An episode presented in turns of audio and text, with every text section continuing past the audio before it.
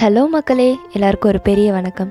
நான் உங்கள் வருஷா தான் பேசிகிட்ருக்கேன் நம்ம லைஃப்பில் தெரிஞ்ச சில மிஸ்டேக்ஸ் அண்ட் தெரியாமல் பல மிஸ்டேக்ஸ் கண்டிப்பாக எல்லாருமே பண்ணியிருப்போம் நிறைய பொய் சொல்லியிருப்போம் நமக்கு ரொம்ப பிடிச்சவங்கள பயங்கரமாக ஹர்ட் பண்ணியிருப்போம் இல்லை நம்மளை ரொம்ப நம்புகிறவங்கள மனசளவில் நோகடிச்சிருப்போம். ஃபேமிலியோட டைம் ஸ்பெண்ட் பண்ணியிருக்க மாட்டோம். நம்மளோட க்ளோசஸ்ட் ஃப்ரெண்டை தப்பாக அனலைஸ் பண்ணியிருப்போம். அதோடு இல்லாமல் அவங்கக்கிட்ட பேசாமல் பிரிஞ்சு போயும் இருப்போம்.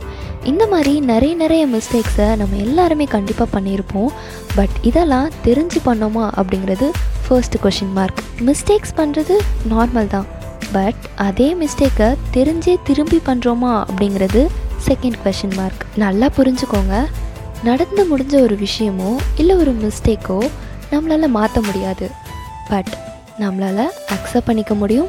அண்ட் அதே மிஸ்டேக்ஸை திரும்பி பண்ணாமல் இருக்கவும் முடியும். ரைட் ஃபார் அன் எக்ஸாம்பிள் வீட்டில் அப்பாக்கிட்டேயோ இல்லை அம்மாக்கிட்டேயோ ஏதோ ஒரு பொய்யை சொல்லிட்டீங்க. அண்ட் அதை உங்கள் வீட்டில் கண்டும் பிடிச்சிட்டாங்க? செம்மையாக மாட்டிக்கிட்டீங்க. அந்த இடத்துல சாரிம்மா இல்லை சாரிப்பா தெரியாமல் பண்ணிட்டேன். என்ன மன்னிச்சிருங்க.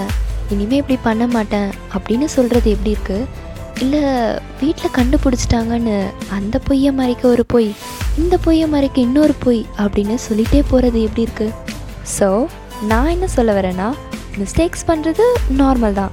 அண்ட் அது ஹியூமன் நேச்சரும் கூட பட் மிஸ்டேக்ஸை அக்செப்ட் பண்ண கற்றுக்கணும் அண்ட் அந்த மிஸ்டேக்ஸை கரெக்ட் பண்ணிக்க கற்றுக்கணும் ரொம்ப ரொம்ப முக்கியமான ஒரு விஷயம்.